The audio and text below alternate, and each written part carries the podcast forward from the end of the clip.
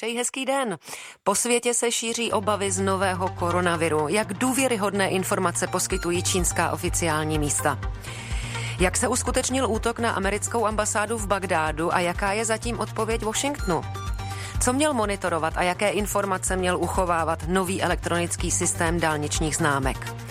Víme už dnes, 75 let po osvobození Osvětimi, jak se bránit nenávisti, nacionalismu a antisemitismu. Proč Matteo Salvini v italských regionálních volbách neuspěl tak, jak by si přál? Proč znovu postavení Mariánského sloupu na staroměstském náměstí v Praze budí vášně i v církevních kruzích? A čím především přitahuje své fanoušky Billie Eilish? Tak to jsou témata, která vám nabízím až do celé. Přeji příjemný poslech. Den podle Lucie Vopálenské.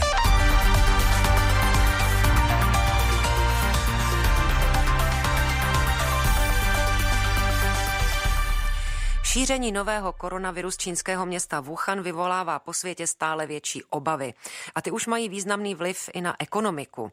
E, klesaly azijské, evropské i americké akciové trhy. Dnes propadla i cena ropy.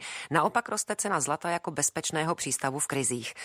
Nový koronavirus si vyžádal už přes 80 mrtvých a přes 2700 nakažených, z nichž převážná většina je z provincie Chupej. Tolik aspoň oficiální informace. Jednotlivé případy onemocnění se objevily i ve Spojených státech a dalších azijských zemích. V Česku je zatím v Uherskohradišťské nemocnici jeden muž s podezřením a další podezření u ženy, která před 11 dny přiletěla z Číny, hlásí nově moravskosleští hygienici. V Praze je na příjem pacientů připravena nemocnice na Bulovce. Žádné nakažení se ale v metropoli zatím nepotvrdilo. Češi ovšem kvůli hrozbě koronaviru nakupují v lékárnách ochranné pomůcky a léky. Zájem je především o ústní roušky, které už jsou na řadě míst vyprodané. Ještě dodám, že odborníci zatím nevědí, jak pravděpodobný je přenos onemocnění koronavirem z Číny do Evropy. Dosud není k dispozici dostatek dat o jeho šíření. Čeká se na více informací z Číny, řekla dnes novinářům hlavní hygienička České republiky Eva Gotwaldová. Podle ní zatím není nutné vydávat doporučení, aby Češi do Číny necestovali. Musí tam však dodržovat hygienická pravidla, jako třeba při epidemii chřipky. O tom, co se děje v Číně, teď budu mluvit se synoložkou Anou Zádrapovou, spolupracovnicí projektu Synopsis. Přeji dobrý den. Dobrý den. Tak jak je vidět, obavy se začínají šířit všude po světě, ačkoliv zatím nemáme mnoho informací.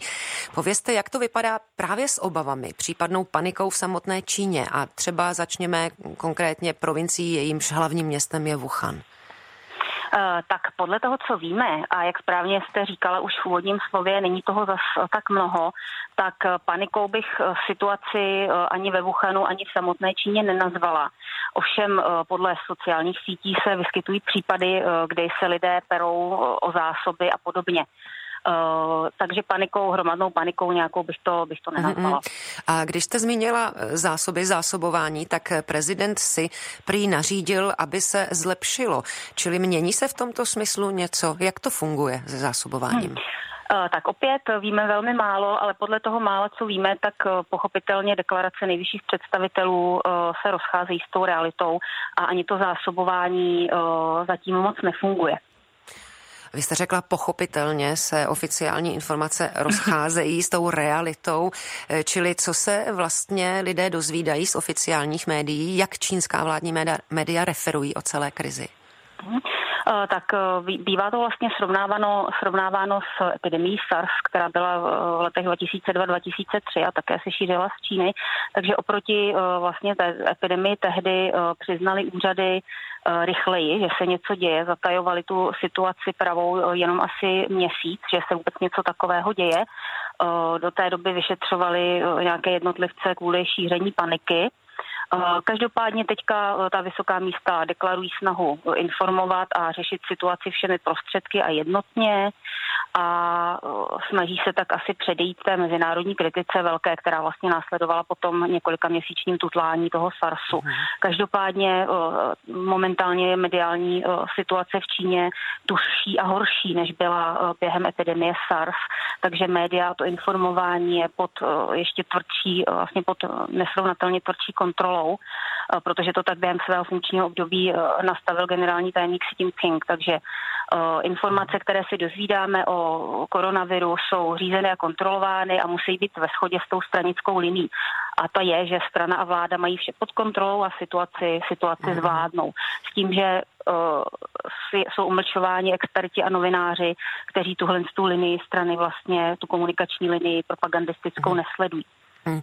No, sérii chyb vytýkají eh, prý diskutéři na čínských sociálních sítích představitelům provincie Chupej, to je ta hlavní postižená, eh, představitelům, kteří v neděli vystoupili na tiskové konferenci. Eh, guvernér provincie přišel totiž v rozporu s všeobecnými nařízeními bez respirační roušky. Starosta města Wuhan sice roušku nasazenou měl, ale obráceně upozornili podle listu Guardian přispěvatele na sociální síti Weibo. Stává se tedy eh, úřední postup předmětem i kritiky vlády v nějakém širším měřítku, když zmiňujeme ty sociální sítě? Eh, tak o tomhle konkrétně nemám eh, zatím aktuální informace. Každopádně v Číně samozřejmě oblíbený model Eh, že se obětují ty nižší, eh, nižší, eh, nižší úřední místa. Takže ta sebekritika starosty Wuhanu je skutečně tvrdá. On deklaruje, že ve vyšším zájmu obecného blaha je připraven ještě i se svými kolegy některými okamžitě odstoupit. Takže pokud bude potřeba někoho obvinit a obětovat někoho z těch kádrů na provinciální úrovni, tak si myslím, že ta vyšší místa si tím Ping potom to řešení vlastně sáhnou. Uh-huh. Vy jste už zmínila, že tentokrát tentokrát na rozdíl od eh, případu eh, epidemie SARS, eh, ta čínská oficiální místa zadržovala informace jenom jeden měsíc. Mě to trochu vyrazilo dech, ale v každém případě Světová zdravotnická organizace si nepřímo stěžuje na nedostatek informací z Číny nebo i přímo. Co mě zajímá, jak vůbec na čínské straně funguje tamní ministerstvo zdravotnictví a nakolik je možné jeho informacím tedy věřit? Eh, tak tahle otázka vlastně eh, plyne z toho, že my spoleháme na to, jak funguje náš politický systém a na to, že v gesci ministerstva zdravotnictví je právě komunikace eh, o zdravotnictví a tak dále. To v Číně takhle není, tam, tam ty informace v, v případě takovéto krize vůbec ministerstvem, ministerstvem zdravotnictví proběhnout nemusí. Tam je důležité, co pustí prověřené stranické orgány. Hmm. A ty se vlastně řídí tím, o čem jsem mluvila dřív před chvilinkou. No ale přeci jen polopatě poprosím, proč to vlastně teda Peking takhle eh, dělá? Eh, a dá se to chápat tak, že něco schválně zamlčuje? Eh, tak já si myslím, že to je čistě eh, z těch propagandistických důvodů. Eh, ta vlastně strana dělá všechno proto, aby řídila a kontrolovala každou oblast lidského života v Čínské lidové republice a také vlastně za každé pochybení nebo za každý průšvih, který se takhle vyštění vlastně přímo zodpovědná a může být volána právě k zodpovědnosti i naštvanými obyvateli nějakým způsobem. Takže oni z, z propagandistických důvodů vlastně jsou schopni a ochotní dlouhodobě ty informace podřizovat tomu, co chtějí říct, hmm. tomu, co chtějí ven vydat. Hmm. Míní synoložka Anna Zádrapová, spolupracovnice projektu Synopsis. Moc děkujeme eh, za váš čas, za rozhovor a naslyšenou. Naslyšenou. Posloucháte Český rozhlas Plus. Do areálu amerického velvyslanectví v irácké metropoli Bagdádu dopadly v neděli pozdě večer tři rakety. Jedna z nich zasáhla v době večeře jídelnu. Takto o tom informovala agentura AFP s odvoláním na bezpečnostní zdroj. Ten uvedl, že na ambasádu bylo vypáleno celkem pět raket a areál tedy zasáhly tři. Podle AFP je to poprvé, co e, rakety zasáhly přímo americkou ambasádu. Ta se e, nachází jinak v opevněné a přísně střežené zeleně, zelené zelené zóně, kde sídlí také irácká vláda a mnoho dalších zahraničních zastoupení. Irácký premiér eh, Abdel Mahdi eh, útok odsoudil a oznámil, že incident se začal vyšetřovat. Dodám, že situace v zemi je napjatá od doby, co americká armáda 3. ledna zabila v Bagdádu vlivného iránského generála Kasima Soleimányho. No a ve studiu už eh, vítám zahraničně politického komentátora Českého rozhlasu Milana Slezáka. Milane, dobrý den. Krásný den přeji. Tak co se vlastně během dne o tom útoku na americkou ambasádu v Bagdádu ukázalo? Víme, kdo a odkud pálil? Máme podrobnosti o nějakých obětech nebo o škodách? No, víme jenom to, co si vlastně Lucie řekla v úvodu. To znamená, na ambasádu letělo pět raket, tři z nich dopadly do areálu toho velvyslanectví. Ta jedna zranila výdelně tři lidi mimochodem. Jediné snad, co si neřekla, co mohu k tomu dodat, je to, že ta zranění jsou lehká. Ale to, kdo střílel, to nevíme. Nevíme, odkud střílel. Nevíme dokonce, eh, ačkoliv bychom to snad už mohli vědět, tomu snad nic nebrání, jakého typu jsou ty rakety. Můžeme se jenom domnívat, že za A, pokud je o ty rakety, že jsou to rakety krátkého doletu, protože si nedovedu představit, že v tomto případě by ty rakety odpálil Irán, samotný Irán ze svého území. Tím také odpovídám na otázku, kdo by ty rakety mohl eh, odpálit. To znamená, budou to pravděpodobně spojenci Iránu v Iráku, ty milice, které jsou rozněvány nejenom zabitím generála Soleimányho, toho iránského velitele, kterého zabili američané, ale také tím, že přišli o některé své vlastní představitele, eh, kteří zahynuli se Soleimánem při tom americkém útoku. A pravděpodobně to nebylo z, z velké dálky, pravděpodobně to bylo z místa, kde měli ti, kteří rakety odpálili nějaké krytí. Dokonce si dovedu představit, jak to tak v této oblasti světa bývá, že to bylo odpáleno od někud mm. z obytné oblasti, protože to je pro lidi tohoto eh, kalibru ten nejlepší štít. A ještě je tady samozřejmě teoretická možnost, že by to odpálila nějaká sunická bojůvka nebo lidé, kteří se hlásí k islámskému státu.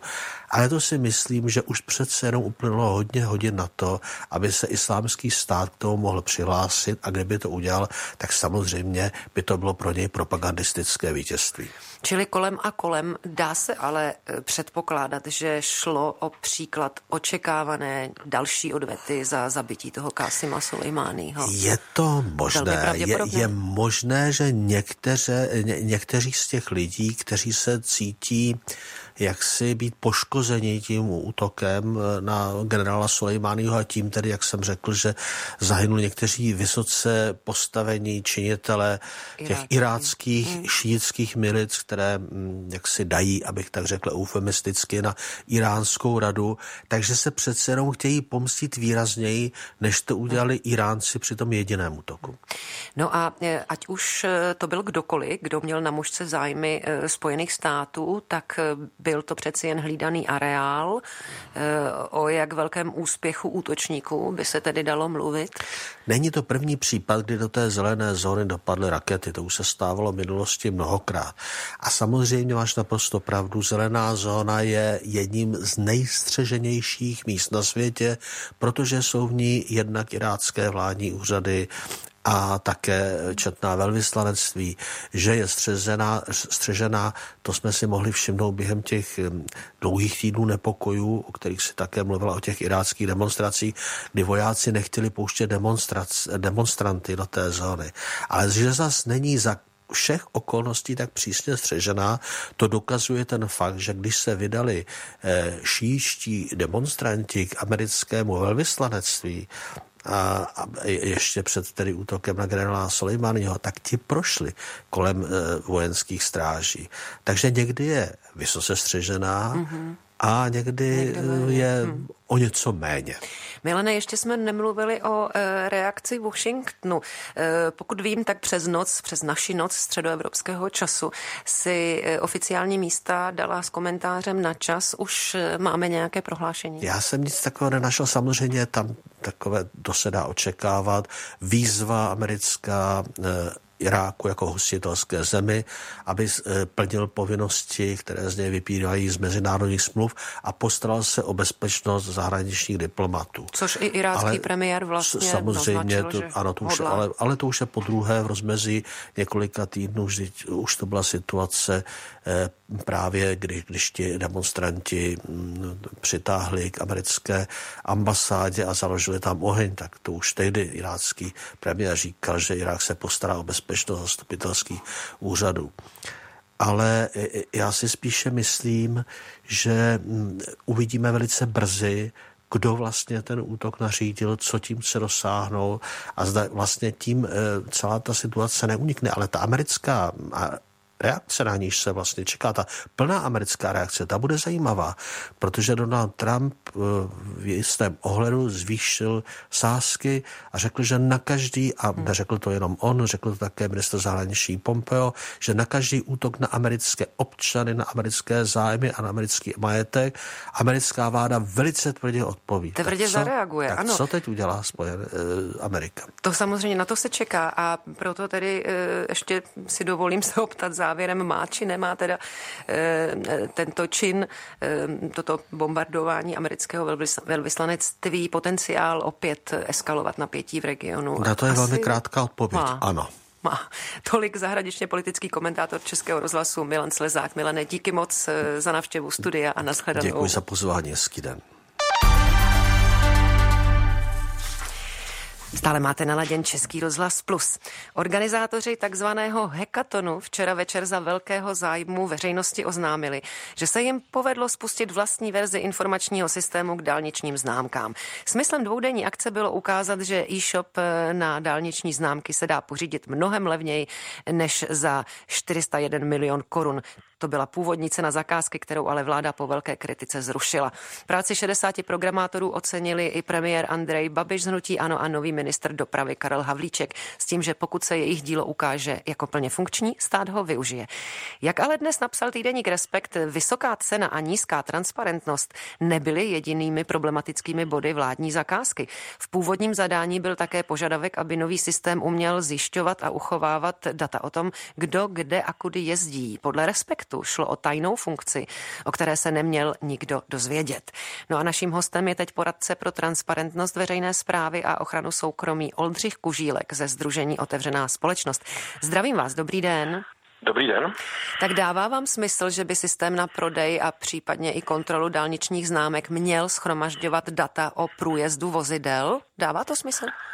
Eh, tak nejen, že to žádný smysl nedává, eh, mimo nějakého smyslu temného a zakázaného, ale ono se to opravdu nesmí. To prostě předpisy zakazují a předpisy o ochraně soukromí nepřipouštějí, aby se děly takovéto věci takovýmto, řekl bych, pokoutním způsobem. A promiňte, že se ještě doptám přeci jen, jestliže má nějaké skenovací zařízení rozpoznat SPZ, na kterou je navázán poplatek za tu dálniční známku, která už tedy nebude známkou, ale za to využívání dálnic, tak jak jinak než nějakým digitálním záznamem vlastně ten systém to má eh, zjistit?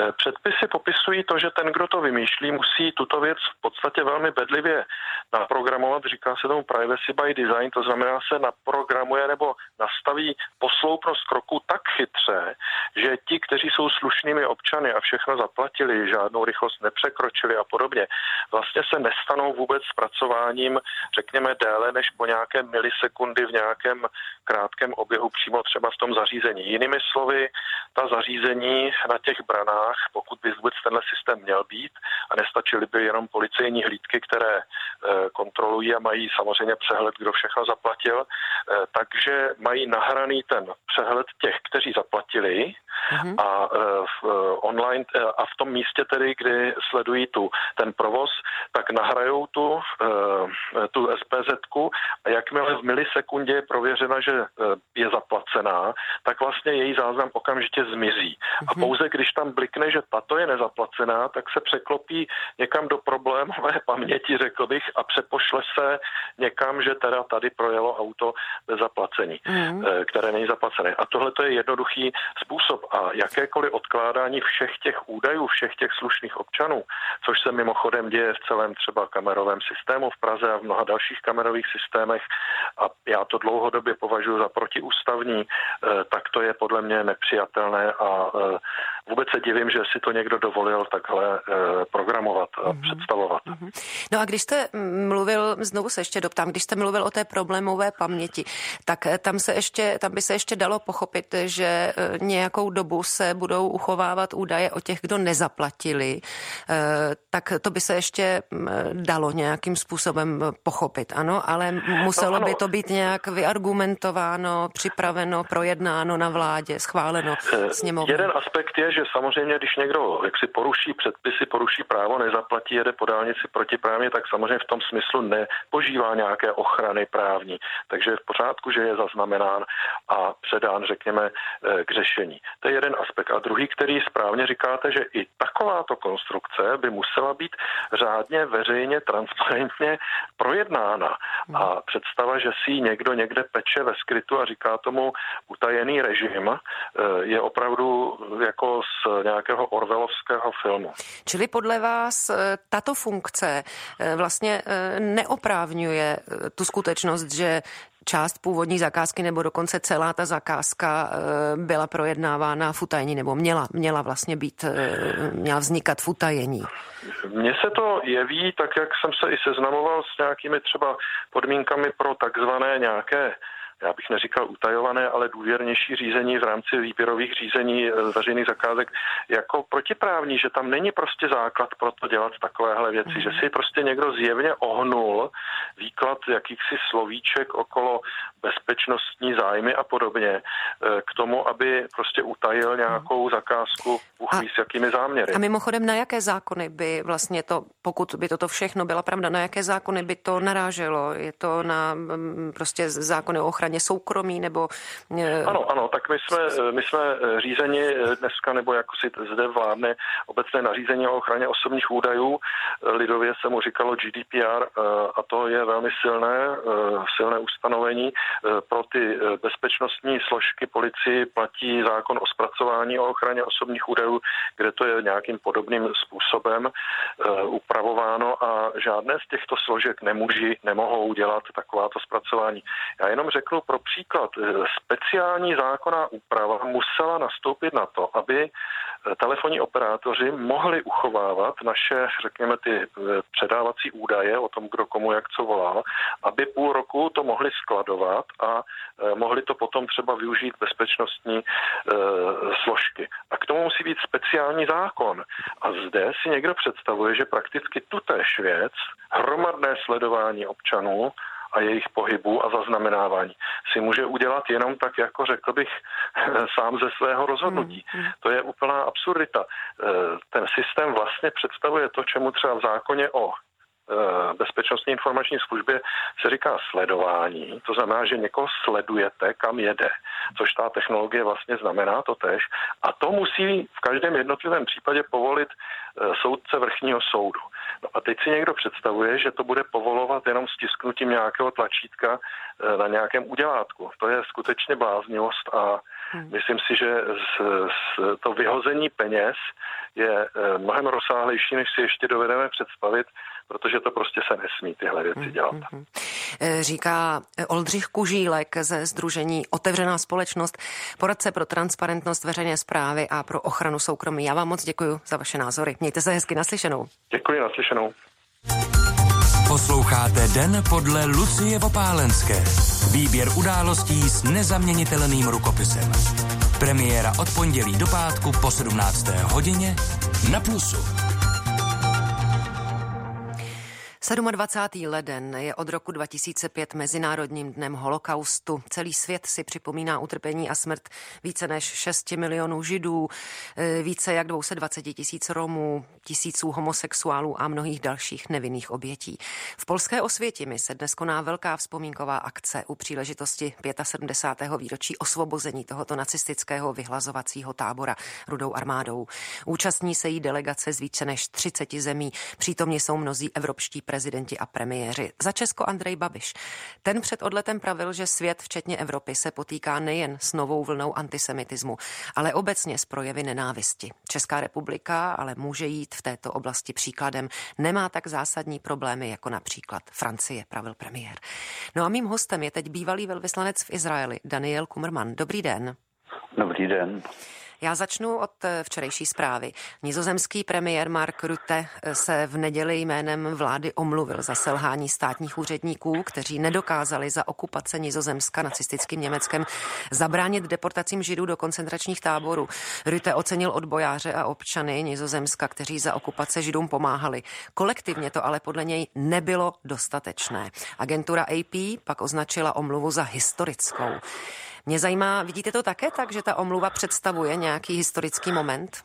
No, já bych neřekl úplně historický moment, protože Holandsko se s tím vyrovnávalo celkem pozitivně už delší dobu. Šlo o to, že ještě tu chyběl taková ta třešnička na dortu, to je to oficiální prohlášení z místa nejvyššího, což se tímto stalo. Ale jako že by Holandsko prostě najednou udělalo nějaký zásadní zlom, to se těžko dá říci. Mm-hmm. No, co mě zajímá, zda může mít taková omluva nějaký vliv na to, jak se ke stejné věci postaví státníci z jiných zemí. Konkrétně třeba představitelé Polska, kteří se, aspoň tak, tak jak, to, jak to vnímám, eh, brání uznat spoluvinu Poláků za pronásledování Židů, nebo mě napadají představitelé Slovenska, kde ta diskuse o slovenském štátu také eh, vlastně vůbec ještě pořádně nenastala?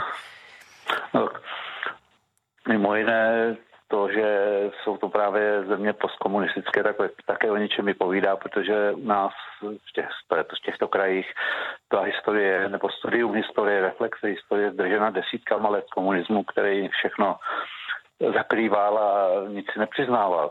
Takže proto jsme, proto jsme jako v uvozovkách spoždění, ale Polsko to je daleko složitější problém, větší počty a prostě Poláci mají své vnitřní problémy, ale neřekl bych, že to jako nějak generálně odmítají uznat. Halo? Ano, slyšíme ano. se, že, že, ano. že, že generálně odmítají uznat. Eh, Já bych řekl, že ne, že právě mm-hmm. Poláci jako říkám, mají daleko složitější situaci, než mělo Holandsko nebo má Holandsko, ale a jak jsem říkal, je tam to zdržení z těch desítek let komunistického režimu, ale neřekl bych, že Poláci jako nějak generálně odmítají cokoliv kolem toho mít. Dobře, mít, dobře, ale, uh, ale ten můj dotaz zněl, jestli to může mít takováhle holandská omluva z nejvyšších míst od Já premiéra myslím, ne, nějaký protože... vliv. Třeba, jestli třeba lze ne, dnes bych... očekávat v Osvětimi eh, nějakou jinou řeč od, eh, nevím, Andřeje Dudy nebo od někoho jiného. Ne, tak se tak zlomové to není. Jako uh-huh. To už řada, víc, řada evropských zemí prostě takto vystoupila a přiznala spoluvinu nebo ně, něco takového a nemělo to žádný vliv, takže to Holandsko není důvod, proč by uh-huh. nějakým zásadním způsobem lámalo situaci v jiných zemích. Mm-hmm. Německý ministr zahraničí Heiko Maas eh, včera vyzval Evropu k většímu boji proti antisemitismu. Podle něj hrozí kvůli tomuto jevu hromadný odchod židů z Německa. Podle něj každý, eh, téměř každý druhý žid v Německu eh, zvažuje odchod ze země. Proč je situace zjevně vážná a to i tedy v zemi, která si svou vinu, můžu říct naopak, ale nemusím, uvědomuje, ale ta se k ní hlásí. No, to, to, já bych řekl, to je jeden problém ten, že antisemitismus je jaksi více zdrojová záležitost, protože Německo nebo ten antisemitismus, který vedl holokaustu, je, řekněme, z politické pravice, z nacionalistické pravice. Zatímco současný, současný antisemitismus v Evropě je dán třeba s radikální levicí, je dán dneska to přistěho, velkou přistěhovaleckou vlnou, islám, z islámských zemí, kde ty lidé jsou odchovaní nenávistí k Izraeli a tak. Čili eh, v Německu ten součas, a současný problém není jako ideologicky napojen na to, co se dělo v 40. letech. Mm-hmm. Nicméně nárůst e, nacional, nicméně o, o nárůstu nacionalismu se mluví. Mluví se také o nárůstu fanatismu a vůbec nenávisti mezi lidmi. E, děje se tak i podle českých politiků, jak dnes zaznělo dopoledne v Senátu. Hmm, e, takže e, ještě k těm příčinám, když Evropa momentálně netrpí třeba tak vážným nedostatkem jako Německo ve 30. letech a, a neonacismus e, také narůstá, ale vy jste teda, jestli tomu správně rozumím, naznačil, že to není úplně stejné nebo tak vážné, tak proč, proč se to tedy děje? Tak tady jde o to, že e, jako ten, promiňte, to je těžko se k tomu vyjadřit, protože to je velmi složitá věc, ale eh, eh, v Evropě Pardon, můžete zopakovat otázku? Já jsem teďka tak... Jo, eh, no zajímá mě, eh, jestliže, eh, jestliže ten antisemitismus je více zdrojový, má samozřejmě nemá stejný původ, jako měl v Německu ve 30. letech, tak co, co dalšího lze tedy zmínit jako příčiny té narůstající třeba nenávisti, narůstajícího nacionalismu, o čemž mluví politici a jaksi opinion lídři všude možně po Evropě? Jo. Já se mluvám, no, to je daný tím zase jakýmsi narušením státních struktur, protože u toho holokaustu dneska stejně důležité, jako neustále si připomínat, co se stalo, je také vzpomínat na to, co k tomu vedlo, ta jakási banalita zla, jak nazvala Hanna Arentová, mm-hmm. čili o to jde teďka v Evropě, že v Evropě se narušují klasické struktury, lidé znejistí a hledají vyníka, mm-hmm. což je jeden z právě ze zdrojů antisemitismu například. Rozumím. E, co se změní, až odejdou poslední očití svědci? Jak moc to změní situaci? No, já nemyslím, že to nějak zásadně změní situaci, protože ten, e, to, to, celý holokaust tak je velmi dobře zdokumentován a kromě pár šílenců nebo něch šílených režimů to nikdo nemůže dneska úplně spochybňovat. O co jde, je spíš e, chápat, jak jsem říkal, to, co k tomu vedlo a, je, a tomu zabránit, aby nedošlo k těm podobným procesům, které nakonec, nemusí to nakonec vždycky být židé, může to být někdo jiný, ačkoliv židé to bývají nejčastěji, e, že, že se na nich potom vybije jakási nenávist, která je nekontrolovatelná. No a myslíte, že už to umíme? 75 e, let od osvobození Auschwitzu. Tím, tím si nejsem úplně jist. Hmm. A doufám, že ano říká Daniel Kumrman. Děkuji za váš čas a naslyšenou. Naslyšenou. Stále máte naladěn Český rozhlas Plus. Ostře sledované nedělní volby v italském regionu Emilia Romagna skončily vítězstvím vládní středolevé demokratické strany. Možná ještě zásadnější je fakt, že ve volbách neuspěla kandidátka krajně pravicové ligy. Její lídr Matteo Salvini přikládal volbám v jednom z nejbohatších regionů mimořádný význam. Označoval je předem za referendum o současné vládní koalici. Tu v Itálii tvoří právě demokratická strana s protestním hnutím pěti hvězd. A ve spojení jsme s redaktorem hospodářských novin Ondřejem Houskou, který dění na italské politické scéně dlouhodobě sleduje. Dobrý den, Ondřej. Dobrý den. Eh, tak jsou volby, nebo byly volby v regionu Emilia Romáňa skutečně tak zásadní, eh, že by mohly mít dopad na celostátní politiku nebo přímo na životnost té současné vládní koalice? Měly by určitě dopad na její životnost, pokud by skončili jinak, pokud by v nich Matteo Salvini a jeho liga, dříve tedy známá jako Liga Severu, zvítězila, pak by skutečně byl velký otazník nad tím, jestli ta současná celoitalská vláda přežije, protože region Emilia Romagna je tradiční baštou levice od druhé světové války hmm. bez přestávky. Tam vládla levice, ať už komunistická nebo sociálně demokratická. A pokud by demokratická strana nedokázala vyhrát volby v tomhle svém hájemství, tak by se jejím nitru určitě objevily otazníky, kde jinde už by mhm. měla vyhrát, když ani ne tam. To referendum o celoitalské vládě, jak si o tom mluvila, to nepochybně bylo a udělal to z těch voleb sám Matteo Salvini, který poslední týdny a měsíce trávil skoro výhradně v tomhle regionu a vedl tam permanentní kampaň a nakonec neuspěl. No a to, že neuspěl nakonec, co to vlastně pro Salviniho eh, samotného znamená? Eh, co znamená tedy neúspěch eh, kandidátky Luci Borgonzoniové? Co on s tím teď udělal? Na jednu stranu, na jednu stranu je to samozřejmě porážka, on nedosáhl toho svého cíle, to znamená zvítězit v těchto volbách a pak vyvolat celoitalské volby, takže je to asi můžeme říct vlastně první porážka jeho politické kariéry, protože on za těch pár let, co vede ligu, eh, tuhle stranu dostal z preferencí někde na úrovni po 4% na dnešních zhruba 35%. On až dosud vlastně zná jen vítězství, teď najednou porážka, ale musíme to relativizovat v tom směru, že on v tomhle regionu s kandidátkou, kterou tedy sám vybral, dokázal získat přes 40% hlasů v oblasti, kde jeho liga do nedávna prakticky hmm. neexistovala, takže ta prohra je, řekl bych, docela relativní. Mhm, mhm. No, eh, bylo to velice zajímavé, protože eh, v tom kraji Emilia Romáňa eh, tam působí protestní, formálně nepolitické hnutí Sardinky a to demonstrovalo v, v poslední době.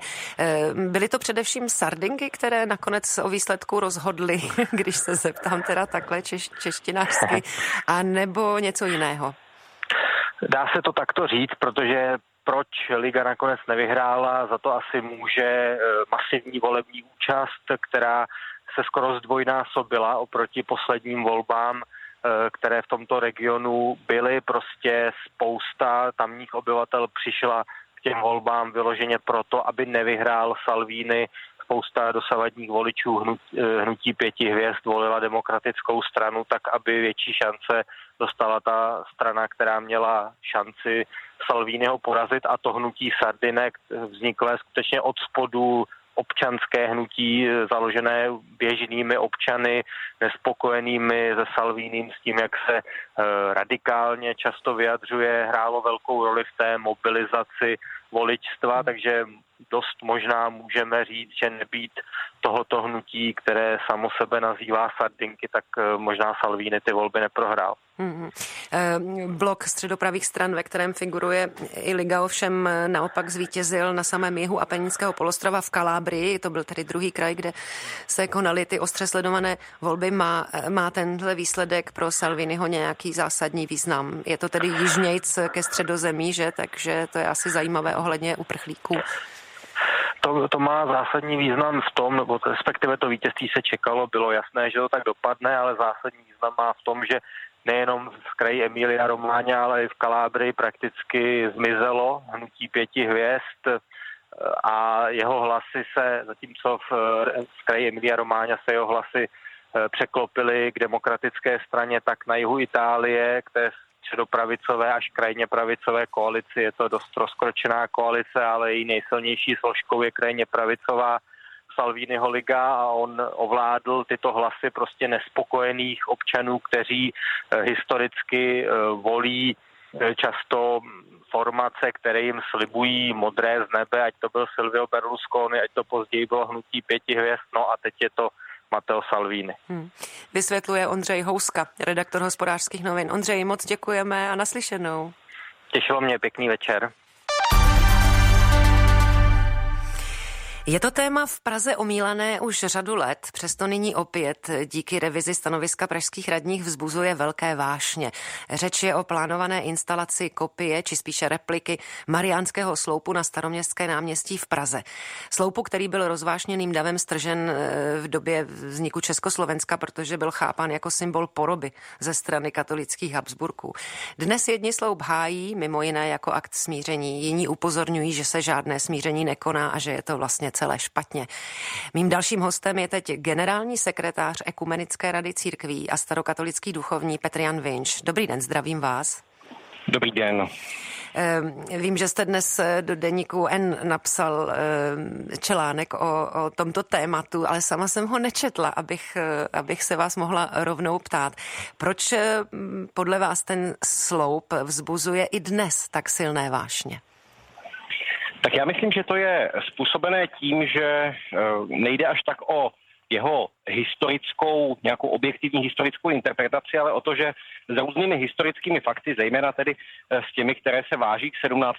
století, eh, se pojí velmi emocionální interpretace, právě proto, že mnoho lidí na nich, stejně tak jako v tom roce 1918, zakládá určitou eh, svoji národní třeba identitu nebo i konfesní identitu. Eh, takže jsou to věci, které se vlastně bezprostředně dotýkají toho, kým jsme nebo za koho se považujeme a pak máme tendenci pochopitelně reagovat emocionálně. Uh-huh. No sloup, jak jsem pochopila, se stal předmětem emocionálních diskusí i na půdě Ekumenické rady církví. Připomeňte, jak to probíhalo a s jakým výsledkem. Jak už eh, zaznělo, tak ta otázka sloupu se řeší řadu let. Eh, stejně tak několikrát eh, přijímali buď jednotlivé církve nebo někdy ekumenická rada církví k tomu svoje stanoviska. Důležité je teda říct jednu věc, že obnova sloupu je záležitostí toho združení, které o to usiluje, není to aktivita římskokatolické církve. Ano. To znamená vlastně ten uh, dialog není, není vedený na, na té rovině církví, přesto některé církve se k tomu vyjadřovaly. Ekumenická rada uh, naposledy uh, vlastně konstatovala, že nedojde k nějakému jednotnému stanovisku, vyzvala každou církev, ať se k této otázce pozicionuje nějakým způsobem sama, respektive valné schromáždění Ekumenické rady církvy v roce 2018 eh, přijalo takové prohlášení, že eh, navrhuje nebo doporučuje, aby eh, na tom místě vzniklo, vzniklo něco, co může sloužit smíření. Mm-hmm. No ale já jsem tedy eh, pochopila, že skutečně vášně a emoce eh, se konaly i na poli eh, toho mezicírkevního dialogu, takže vlastně mm, ani, ani teologicky vzdělaní, duchovní, ani těm se vlastně nepovedlo nějak najít nějaké společné stanovisko. Oni nějak Čím to je, že nejsou ochotni se povznést? Prostě ta, ta, mm, eh, to spojení vlastně konfesní je tak strašně silné, tak strašně silně navázané na tu historii, že to nejde? Já si teda popravdě nemyslím, že by eh, otázka Mariánského sloupu na staroměstském náměstí nějak zásadně hýbala větší částí českých křesťanů, ať už to si uh, taky nemyslím, ale ptám se, na, ptám se na diskusi na tom si, že, mezicírkevním dialogu. Mhm. Myslím si, že ty skupiny těch, kteří jsou buď jaksi radikálními zastánci té obnovy nebo jejími radikálními odpůrci, eh, tak tam se s tím pojí tolik emocí, že tam najít nějakou střední cestu nebo nějaký kompromis nebo konsenzus eh, je vlastně nemožné. Já, vy jste zmiňovala, že jsem, že jsem psal teď za, za, za sebe osobně, nikoliv jako, jako generální sekretář komunické rady eh, dnes článek do deníku N a tam vlastně říkám, že se domnívám, že to je taková ekumenická hra s nulovým součtem, že zkrátka je to jeden z těch případů a to tak to v životě občas chodí, že vždycky musí jeden vyhrát a jeden prohrát, že tady jaksi není možná nějaká střední cesta, protože by vždy jeden nebo druhý vnímal jako svoji prohru. Mhm. Tady jsou vlastně argumenty na obou stranách. Eh, eh, zastánci sloupu říkají, chceme smíření, nápravu, to stržení bylo aktem politicky motivovaného vandalství. František Sauer toho před smrtí prilitoval. Eh, sloup bude náměstí slušet, bude v dialogu s památníkem Jana Husa jako dřív a podobně. To jsou ty argumenty z jedné strany, z druhé strany zase se ozývají někteří, mm, ať už bojovnější evangelíci nebo programoví ateisté, policisté a i odborníci, že je to dokonce v extrému urážka, popření dějin a tak dále, že nejde o kopii, naopak jde o veřejný prostor. Je tohle z vašeho pohledu třeba tady i příklad situace, kdy obě strany mají nějakou svou pravdu? Myslím si, že bez pochyby eh, že to tak skutečně je a že, že není v této otázce nějaká jednoznačně přesvědčivá objektivní rovina, na které by se uh, mohli všichni shodnout a že Eh, logicky, protože si s tím člověk pojí eh, ty emoce, tak si vybírá, eh, vybírá ty argumenty nebo vybírá ty skutečnosti, které potvrzují tu zrovna jeho pozici. Já osobně třeba k sloupu jsem relativně indiferentní, nejsem ani jeho zastánce, ani jeho odpůrce. Dokážu pochopit argumenty jedné i druhé strany, dokážu je respektovat. Akorát, akorát jsem zkrátka toho názoru, že nejlepší i pro ekumenický dialog a vůbec pro tu uh, atmosféru mezi církevní spolupráce bude, když se ta otázka jednou provždy definitivně rozhodne, ať už tak nebo tak, ale ať už to je prosím tedy na, na pořád nebo aspoň na dalších třeba 101 let, uh, protože uh, nejvíc škody si myslím nadělává to, jak se to neustále točí a vrací a Mm-hmm. Pořád se to diskutuje a omílá. No teď to vypadá, že eh, praští radní rozhodli, protože revidovali tady předchozí rozhodnutí a že, zdá se tedy, že ten sloup eh, bude, aspoň já tomu tak rozumím.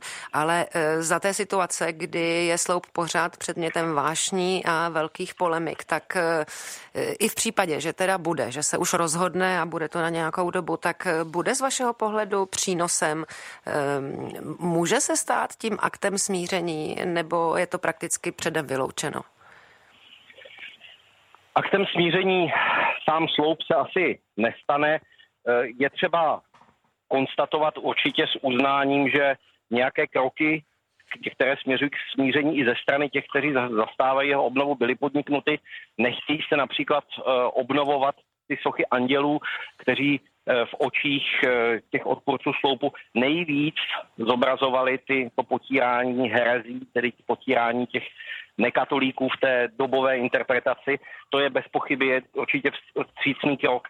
Dalším takovým vstřícným krokem by mělo být, pokud se teda ten sloup obnoví, eh, že by na něm eh, mohl být nějaký nápis, tabulka nebo nějaká vysvětlující, hmm. vysvětlující takovýhle text, který přiblíží trošku jeho historickou problematičnost a jedním z takových kroků, který třeba zase z té strany katolické uh, přišel, uh, tak bylo to, že na uh, Týnský chrám byl umístěn znovu zlatý kalich, který tam byl v době utrakvismu. Hmm. To jsou takové kroky, myslím si, vstřícné, ke kterým je možné hledět jako k určitému kompromisu. Hmm. Sám ten sloup se asi smířením nestane.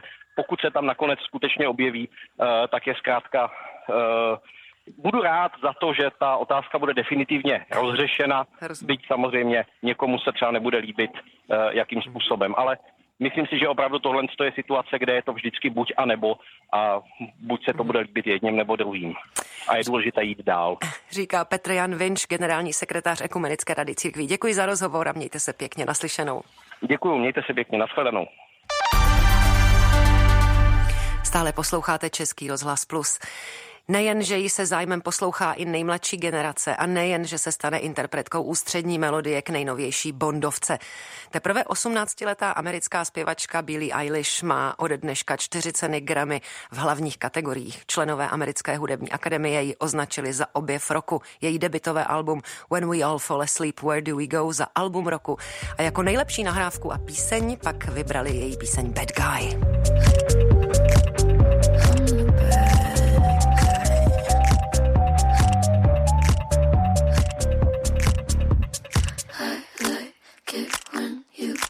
Control even if you know that you don't own me. I'll let you play the role. I'll be your animal. Tak to je jenom krátká ukázka z písně Bad Guy, která byla e, protou Grammy oceněna jako nejlepší nahrávka a píseň roku. Billy Eilish. No a naším posledním hostem je teď Honza Vedral, šéf redaktor hudebního časopisu Headliner. Dobrý den. Dobrý den. Tak Billy Eilish celým jménem Billy Eilish Pirate Bird O'Connell je jednou z největších hvězd současné světové hudební scény. Jak jsem se dočetla, své fanoušky přitahuje dramatickým výrazem, barvou hlasu, osobitým přednesem a temnými texty i životním příběhem. To je taková v agenturní formulace, ale Honzo, povězte konkrétně, o čem například Billy Eilish zpívá. Čím vlastně si získává srdce spousty lidí?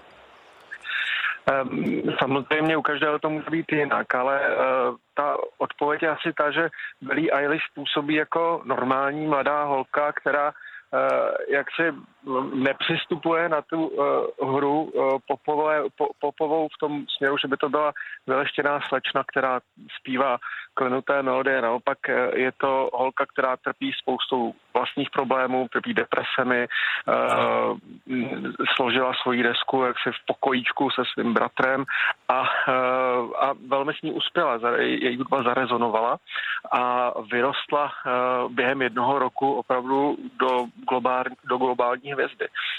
No, eh, já si dovolím jeden citát. Udělali jsme album o depresi, sebevražedných myšlenkách a o klimatických změnách, řekl právě bratr oceněné zpěvačky při přebírání ceny. Eh, jsou to právě tahle témata, která, eh, která možná nejvíc rezonují s tou mladou generací, podle vás?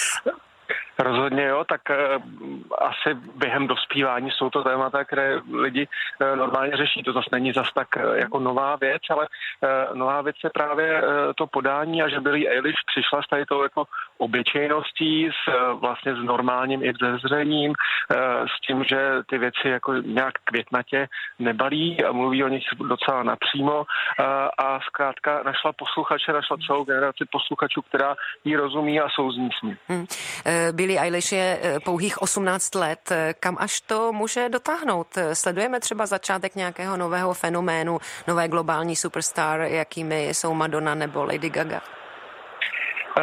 Myslím si, že ve chvíli, kdy ocenila Billie Eilish porota Grammy těmi čtyřmi, čtyřmi cenami v těch hlavních kategoriích a ještě několika dalšími v těch, v těch ostatních ve chvíli, kdy opravdu ten úspěch není jenom internetový, není jenom v žebříčcích, ale je opravdu i proměný i, i, i v, v úspěch na koncertních pódiích, tak připomeňme to, že její koncert byl u nás v Praze byl v, hmm. ve foru krádní vyprodaný za 4 minuty a pak se vyprodala i hned O2 Arena, kam pořadatelé ten koncert přeložili.